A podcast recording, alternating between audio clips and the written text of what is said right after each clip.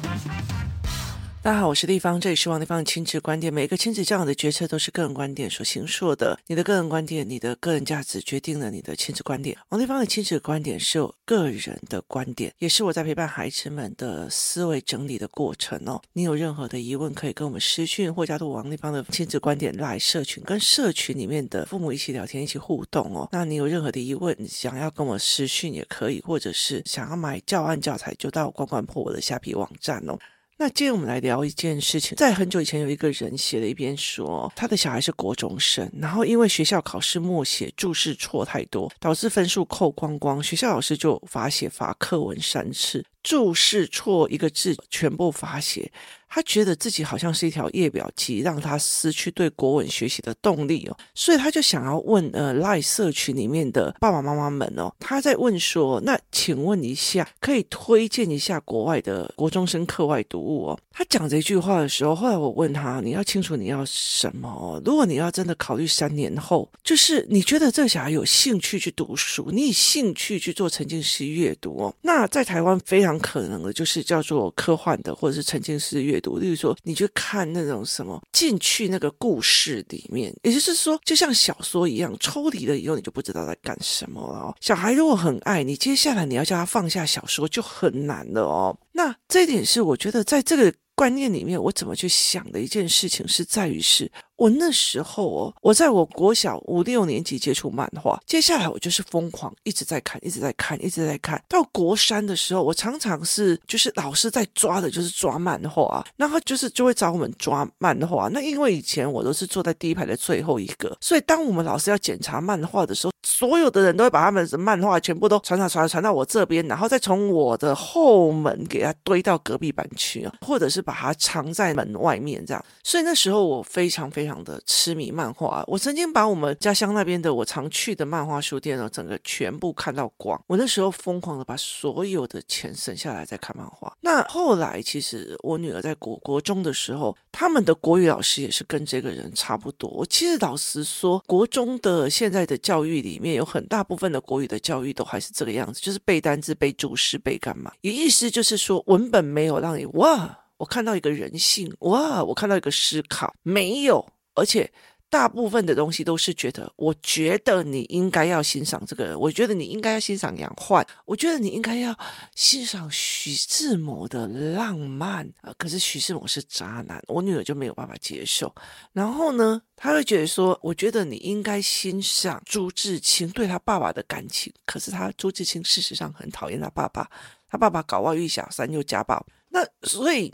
对这些孩子们来说，他们的讯息那么的流通，这些东西你要去赏析喜欢很难。那所以，其实，在那个时候，我后来其实一直觉得，我那时候怎么不读书？我那时候怎么不读书？我怎么那么不会想哦？可是我后来其实。在陪我的孩子去读国中的课程的时候，我忽然理解的一件事情，这些都是片面的东西，他没有把因果逻辑、时空交叉点弄出来给你看，他没有把那个时间的交叉点，他没有把那个时间像素来。告诉你为什么这个世界会变成这个样子？为什么会变成这样子哦？例如说，好，我们会讲长城，长城是一个呃中国很重要的一个建筑。好，那我们就会在想，为什么长城要盖在那里哦？那有没有想过一件事情？蒙古人元朝他们可以下来统治南方，可是为什么没有南方的一个政府可以去统治外面哦？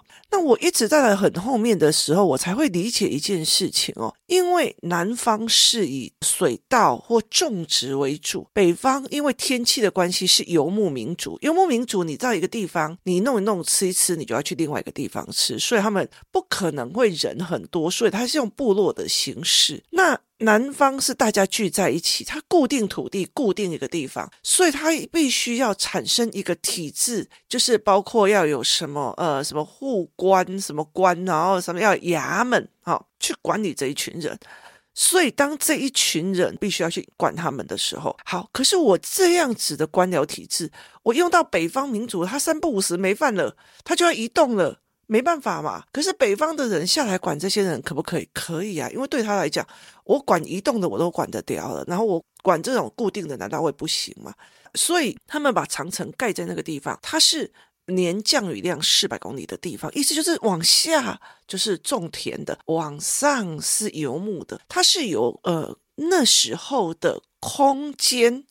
跟时空去做的一件思考逻辑，因为在这里上去之后都是游牧草原了，所以把它弄下来，让你不要往下入侵，就是你没有草可以吃的时候，你不要下来这样。那以前没有这样子的思维，诶，以前就要你背什么，呃，长城从哪里到哪里，然后西起什么嘉峪关后到哪里，就是他会要你死背，可是你没有逻辑。我今天有一个师傅在问我说，哎，丽芳，怎么增强记忆力？我就说，你不要用记忆力去记问题，你要用思维逻辑去问题。你如果把这一套的时空概念整个搞清楚之后，你就知道历史为什么会去这样走。因为我说你现在在看言情小说，或者是在看一些小说，他在盖一个古代小说，就会跟那个男方讲哦，这样子哈、哦，我就让你去和亲。那你的和亲哦，就是中原的人一直觉得和亲这种东西是很低贱的。为什么？因为在北方，就是游牧民族这些人哦，就是你如果嫁给了这个人，你跟他结婚了，后来这个可汗死了，就是这个首领死了，你还要去嫁给兄弟。就是兄弟共用老婆这样子的思维哦，那对男方来讲，哟，这乱伦，这怎样？有的没有，这是什么礼教不分哦？可是你如果从统治者的概念来讲哦，就是以就是官僚体制的人哦，他需要用一个君受神权哦，天子是老天选我当儿子的，所以我有权可以管理，所以我的儿子也是天子，所以他是太子，所以他是可以用血缘血脉这种东西去弄的哦。可是，在游牧民族哦，他是以拳头跟刀子去画下的天下。就等于是说，哦、呃，如果我今天有办法去砍人，砍赢了，我去对付这边周遭的那种想要来入侵我们、吃我们粮草的那些人哦，我赢了，我打仗赢了，我才可以当老大。所以，当这个老大死掉之后，那个昂 A 啊，有没有？昂 A 啊，是不可能上来的。昂 A 啊，那个小小的五岁、六岁、七岁、八岁，你还没有办法去去打仗的时候，没办法，所以他一定会传给弟弟哦。例如说。大哥，然后再传给二地，所以他们的概念是一起传承。他们以能生养最多的人，然后连骁勇善战这样去做。所以他们如果这样子在思维的时候，因为环境造成了我们必须要骁勇善战。所以当一个骁勇善战的死了的时候，他的儿子还那么小，他不可能带领大家去骁勇善战的时候，就其实就必须要传给弟弟。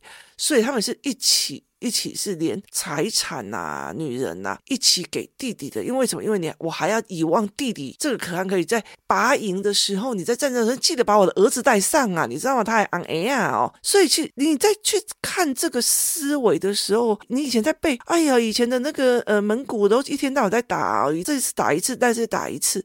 那你如果是以游牧民族来看，你就会了解。所以所有的历史、地理、数学或者是国文，它都是片段的。他是只字片语，叫你去死背的。他们有一个逻辑系统，你没有哇，原来是这样哦，哇，原来是这样，你没有想通。然后甚至我们以前在讲说，中国人跟台湾人很厉害一件事，就是不会以历史为鉴，历史都在重复的在用。为什么？因为你历史背的是事件，不是逻辑呀。所以，当你今天如果说我在教我的儿子说，如果你今天是个原住民族，在那个时空环境下，也没有车子，也没有干嘛，整个台湾是一个非常非常亚热带地区，一堆蚊子，一堆干嘛的。那你这个时候你需要去增长自己的读书能力吗？你不需要。为什么？因为其实采集就可以保，或者是去打猎就可以保，所以我并不需要去扩展我的事业版图啊。所以在那个环境里面，你不需要。所以那个环境里面，大部分以打猎畜牧的为主。所以当你逻辑通了以后，你就一辈子忘不了。可是如果有参加教案教材班的，或者是有参加活动带领班的，你会常常看到他们在问问题的时候，我就会拿给他，我告诉你。这些小孩子会不会读不下去？会，为什么？因为他在死背一个空的东西哦。那我后来我就在想说，那个时候我为什么会觉得一直在沉浸在漫画里面？是因为我觉得读书那个东西，我不知道他在读啥，他让我觉得很空虚。就是我每一个字都懂，我读进去都不懂。很多人都在讲这件事情，我是到哪里才整个开窍？当我不想去依照老师的说法去读书的时候，我到大学的时候，我认命了。我知道这个政治思考史的老师，他讲话就是各各各各位同谁，我就听不懂，所以我就只好整本书把它 K 完。K 完以后，当我会自己读的时候，我才会理解哦，脉络是这样。尤其是政治思维，政治思维是一种思维模式，他用。推导、推演、推论的方式去看一件事情，没有一件是凭空发生的，所以你的孩子也不是凭空有状况的，他不是凭空有状况的，所以我也不会觉得说，哦，这个小孩可能是什么病症，那我就没有想要去处理他的认知系统，所以他是一路这样子的概念下来，所以你对我来讲。我在读一般的国中的书的时候，我就觉得天哪，好空哦！我读完以后，我都不知道我自己在读什么。我没有那种哇，原来是这样，哇，原来是那样，哦，我想通了。我没有那种愉悦。所以其实后来我在带领我的孩子的时候，我常常在遇到他，他数学不会，哦，我原来听懂了，哦，原来这样。那像我刚刚在录音的时候，我儿子就跑进来哦，他就跟我讲说：“妈，你给我的那个教材哦，好有趣哦，上一题的逻辑是下一题的因果。”过关，他只是在学一个数学计算加强速度的，然后他就跟我讲，每一个都没有独立分开，它上面的这一个计算逻辑也会衍生到下面的计算逻辑，这个计算逻辑有一点我说，妈，好好玩哦，好有趣哦，好。为什么？因为他动脑了，动脑去看这一个人在设计计算题的思维逻辑是什么，所以他就觉得数学好有趣。所以我以前到现在，我就会觉得，你如果告诉我说这个往右边就是加，往左边就是减，好，你没有告诉我为什么往右边是加，往左边是减，不好意思，你这个老师对我来讲不及格。所以我后来就会让我的孩子一起去推演。所以所有的数学公式哦，呃，工作室有，因为。为什么圆形面积这样算的演化的教案教材？然后为什么乘法这样来的演那教案教材？为什么小数点跟分数之间的关系，我也有给他们教三教材，所以它是另外一个教案教材的思考，而不是背那些乘法或除法的思维模式哦，这是完全两种不同的领域思维哦。所以后来我就觉得我可以理解为什么他们会空，而且你所有的成绩都在追求一个不犯错，就是错误率最低哦。那对我来讲是一件非常恐怖的事情。你如果没有错误率，你如果在追的是没有错误率，而不是一个数学的思维哦，那就是一个非常恐怖的事哦。所以后来其实我就在讲说，那你这样阅读会越空哦。所以其实我觉得在台湾或者在呃比较，就是像我们华人，就是以背呀、啊，以片段思维在看，就是。例如说，有一些社会科系，它有因果观的，可是有一些国家就会把那些因果观全部都砍掉，不要让你知道，他只要让你背嘛。好，为什么？因为他要有的顺名，所以他的状况就会变成这样。你永远都在背一些你搞不懂的东西，你会背好像哦，我好像很厉害哦，我知道长江从哪里到哪里，然后中国流域有几大河系哦，以前还要问长江流过几个县市，黄河流过几个。我就觉得那个在弄啥哦？现在 Google 就看到了地图 Map 加下来就好了。为什么我要背那种东西哦？所以这是一个很很重要的一件事情。呃，有一天哦，我就在看到的一个件事情，就是北京大学有一个教授，那他是谁？你知道吗？他就是一个他们所谓的就是心理辅导室的一个主任。那他其实是呃蛮有名的一个主任哦，他。其实还帮助了北京大学在做一件事情，叫做自杀防治小组的一个带领员哦。那他觉得这些从所谓的中国高考杀出来的赢家哦，有百分之四十的人觉得活着人生没有意思。我觉得我现在活的只是照着别人要我的逻辑这样活下去而已。他没有去理解他为什么要这样子读，为什么要去这样弄，甚至他一直在死背那个答案一直在做题的过程里面哦，他根本没有想到哇，这一题这样子出很有趣，那一题这样子弄有趣哦，所以这个教授呢就把这一件事情叫做空心病，就是他。杜撰出来一个语词叫“空心病”哦，他是一个精神科医生，然后他会跟大家讲说，在整个北大这种所有中国人里面考到最好学校的这种优秀孩子里面哦，他们很有很严重的心理问题哦。他说，如果是普通的忧郁症是还可以治疗，可是他们是空心，就是。我也不想要再活，我不知道为什么，我不知道人生为什么在这里，所以是整个他觉得是整个学生空心了，整个社会空心了，而且这些所谓的高材生，他们自杀的方式。好特别哦！就你看很厉害的那种什么化学的一个药哦，来，然后放在里面，他就把自己都弄湿了。他其实，在很多的点里面去救了很多学生回来，可是他觉得救这些学生回来没有用。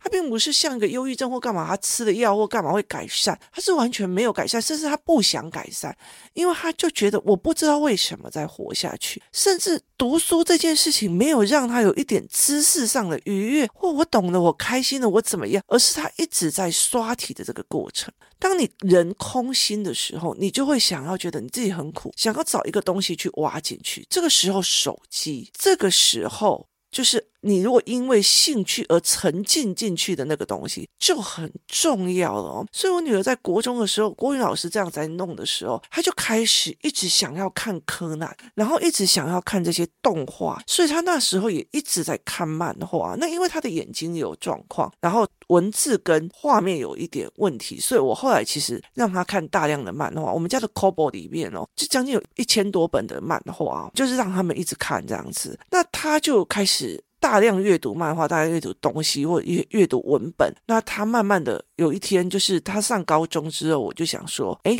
他上的高中很好哦。为什么？因为既自由，然后这个小孩又不会觉得我自己很了不起，妈妈没有办法教我。我就跟他讲啊，你要不要看哪些书或哪些文本？就他就去看了那些文本，听了那些课程之后，一些商业逻辑的，他就跟我讲妈，我我回来不来去看社会科。他就说以前我就看不懂，现在我终于知道我为什么看不懂，因为他没有照逻辑写下，他照事件一遍遍编排下来，他没有告诉你这个人为什么当初做这个时空决定，那个人为什么做这个时空决定。可是当我去看一本有逻辑的书的时候，我发现凡事必有逻辑的，所以。等于是我们的教案教材，其实就是让他们空心啊！你加法跟乘法离那么远，中间还用的图形干嘛的吗？加法跟乘法的关系你拉不起来哦，原来是这样子拉起来。然后接下来乘法又跟除法又跟小数点有什么关系？哦，我不懂。好，为什么？因为它就是分开一个变段一个变段一个变段来教你的。他们在讲这是螺旋式教法，可是小孩的思维是没有办法把因果关系拉出来的，所以才会变成这样。这样的一个思维，所以后来我几乎是所有的教案都重跑，重跑帮我的孩子重跑。然后我女儿高中了以后，我就开始让她去看一些有脉络性的解读思维，她才可以理解。哇，原来原来不是游牧民族闲的没事无聊就一直在攻打中原，那她也去了解了，就是为什么你这种。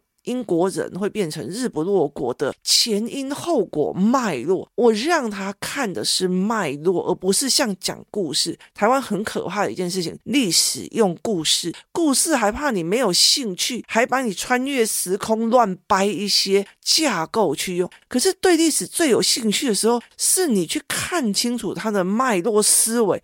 哇，所以当你新的哦，对，那个时候的脉络思维跟现在很像。例如说，呃，经济大萧条的时候，跟现在好像有一部分的重组哦，哪些要件不一样？时空环境、时空地理环境交叉出来的脉络而做出来的选择，它是这个样子。如果在那个时空跟脉络里面加上那些知识点，你是不是也会跟那个人做同样的一个选择？这是在我们陪孩子做决策的时候。去带领孩子思考的，所以后来我所有的教案或者是陪孩子的方式，全部都把它调整过，避免他读很厉害，读到成绩很好，但是心是空的。所以，当如果那个时候你给的是。小说、漫画，他就会沉浸下去。有时候等到你国三的时候，你希望他好好的读书，不要看小说、漫画，你可能救不回来了。那最近有一个小孩哦，一个小五的小孩，我后来发现他最近，因为他也跟我女儿一样，小时候就是乖乖的啊，然后作业都写得很好啊，然后他就是作业写好就代表有我有读书了，可是事实上他没有把文本跟思维弄进去，所以他等于越高年级，就是整个状况就越不行哦，成绩就呃没有办法转，就是。他就是一个肠子通到底，所以他没有办法转换思维，所以比较深的数学他就看不懂。然后你给他新的东西，他又不耐烦。好，他觉得不耐烦，跟他的思维就变这样。最重要的一点是，我就发现了五年级以上的女生开始开始看，呃，那个男生好帅哟、哦，呃，那个谁谁谁是渣男，就开始讲了一些抖音的明星啊或干嘛的没有，然后开始在传一些。比较浪漫型的漫画跟小说，所以我后来就觉得阿内贝赛，你有意思吗？那与其你空心症需要这些所谓的靡靡之音帮你，那立方也帮你。于是呢，我最近呢，就是脸书里面有时候他那个 watch 就会有很多的那种，不知道为什么就跳出来很多那种在讲小说的。你知道中国是一个没有版权、没有那种什么智慧财产权的概念哦。有些人就会在网络上创作小说，然后创作小说最有名的就是《步步惊心》哦。然后最有名的《步步惊心》，它大红了之后，很多人就在上面创作小说。结果呢，就有一些人就把它用成 Google 的讲解这一句话，然后再配上一些影片，再重制这些别人的小说，然后吸引你去点它。那后来，Watch 就出现了非常多的这种小说哦。那一刚开始，我就会在想说，哎，那中国人在看小说，我就看一下他们小说，哇塞，一看不得了哦，我就觉得太有趣了哦，我就开始一直看。然后呢，我在看什么呢？我在看为什么他们思考的决策点跟我们不一样。例如说，儿子来求我们，我们一定会心软，我们一定啊，那毕竟是我儿嘛。可是中国人的逻辑是，你都让我看见你是个白眼狼了，你再来求我也没用哦。我把白眼狼放在我身边，我才是个笨蛋呢哦。你是我儿子又怎样？所以，其实他在很多的一个概念里面，让我觉得，诶，思维逻辑跟我们台湾不一样。他们在看的是人性哦。那有一天，我就忽然想到一件事情啊，我就有看到几张，例如说。他以前哦，就是跟着乱混啊，然后别人怂恿他，他就去怎么样玩啊，结果后来就被害死了，然后下场很惨。然后于是呢，他就重生回去哦。那我儿子常问我说：“为什么你喜欢看重生剧？”我说：“因为我想要知道，如果人有重来选择，会不会不同？所以你就不要去重蹈覆辙这样。”那于是呢，我就看了几个重生剧，我就忽然发现一件事情，我就把这些文本。然后把它弄下来，然后转成繁体中文。那因为这些那种小说的网站哦，下面有好多色情的连接哦，所以我觉得我常常不小心就按到那个色情，就是你要按下一页，然后手太粗就按到色情的这样子哦。然后每次都会骂哦。那可是问题是我后来就把它变成了另外一些文档，然后给我的小孩看。为什么？与其你接下来要去被言情小说《靡靡之音》玩，那我还不如。去让你看，就是呢，之前太恋爱脑，结果被男生骗了，然后后来再重来一次的时候，怎么用学霸模式开启呃精英模式，杀出一条血路的那种文呢？我就开始在收集这一类的文章给我的孩子看，给我女儿看，还有给我的呃，就是这个小女生的妈妈说，你有空给她看，就是我知道你接下来。接下来你应该会开始看漫画了。接下来你应该会开始看一些少女漫画、冷恋爱、甜文小说，然后你接下来就会慢慢被这个甜文小说以为世界都是浪漫的，世界只要有爱温水饱，然后到最后你才会发现，搞不好有一天就像我我这样子，哎哎，脑袋的水流干的，忽然发现，哎，干嘛我当初选这个？好，所以我后来就开始。先养成他们在文本里面去看这个女生为什么重新抉择这一块，为什么呀？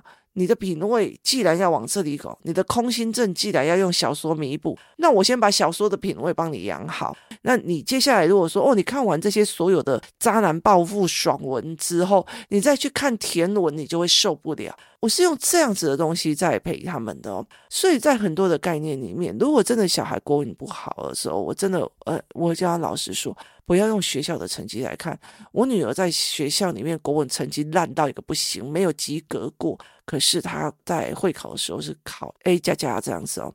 很大的一个原因是因为会考考的跟学校考的不一样哦。我那时候我常常跟我女儿 argue 这一件事情，因为她永远都在背注释跟生僻字。我那时候就跟她讲，你不要做，你用妈妈买从买回来的教案。她就有一搭没一搭的去答应我，就后来我就算了，不要让你随便用。所以她会考一出来，我就问她考了几题课本的，她说一题都没有。我说对啊，一题都没有。他才理解了，其实世界已经往边走了。可是体制教育里面有些人，他教学的模式都还是一样的。那很大的一个东西就是，你每天在背那些注释背久了，你告诉我，现在孩子脑袋这么的好，他的资讯这么的多，你为什么要去让他服从这些东西哦？就是所以这群孩子会变成空心症这样子的状况，我并不是很意外哦。那我也其实很清楚这件事情。后来其实我一直在想一件事情哦。有一些呃很有名的大学里面，或者是很厉害的大学里面，为什么它旁边有一堆的宗教团体？提供你想看看。今天谢谢大家收听，我们明天见。